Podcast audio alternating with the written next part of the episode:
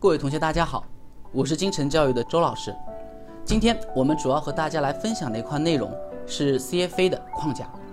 那么我们说 CFA 的一个学习里面，大家往往认知清楚了 CFA 这是一个证书，但其实呢，我们更应该清楚这个证书是由谁来进行颁发的。这个证书呢是由 CFA 协会来进行颁发的。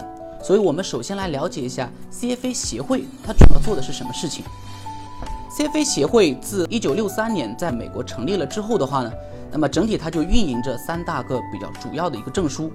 那么这三个证书的话呢，目前来讲的话呢，第一个我们叫做 Mini CFA，你会发现这个词很明显就是由 CFA 引申出来的。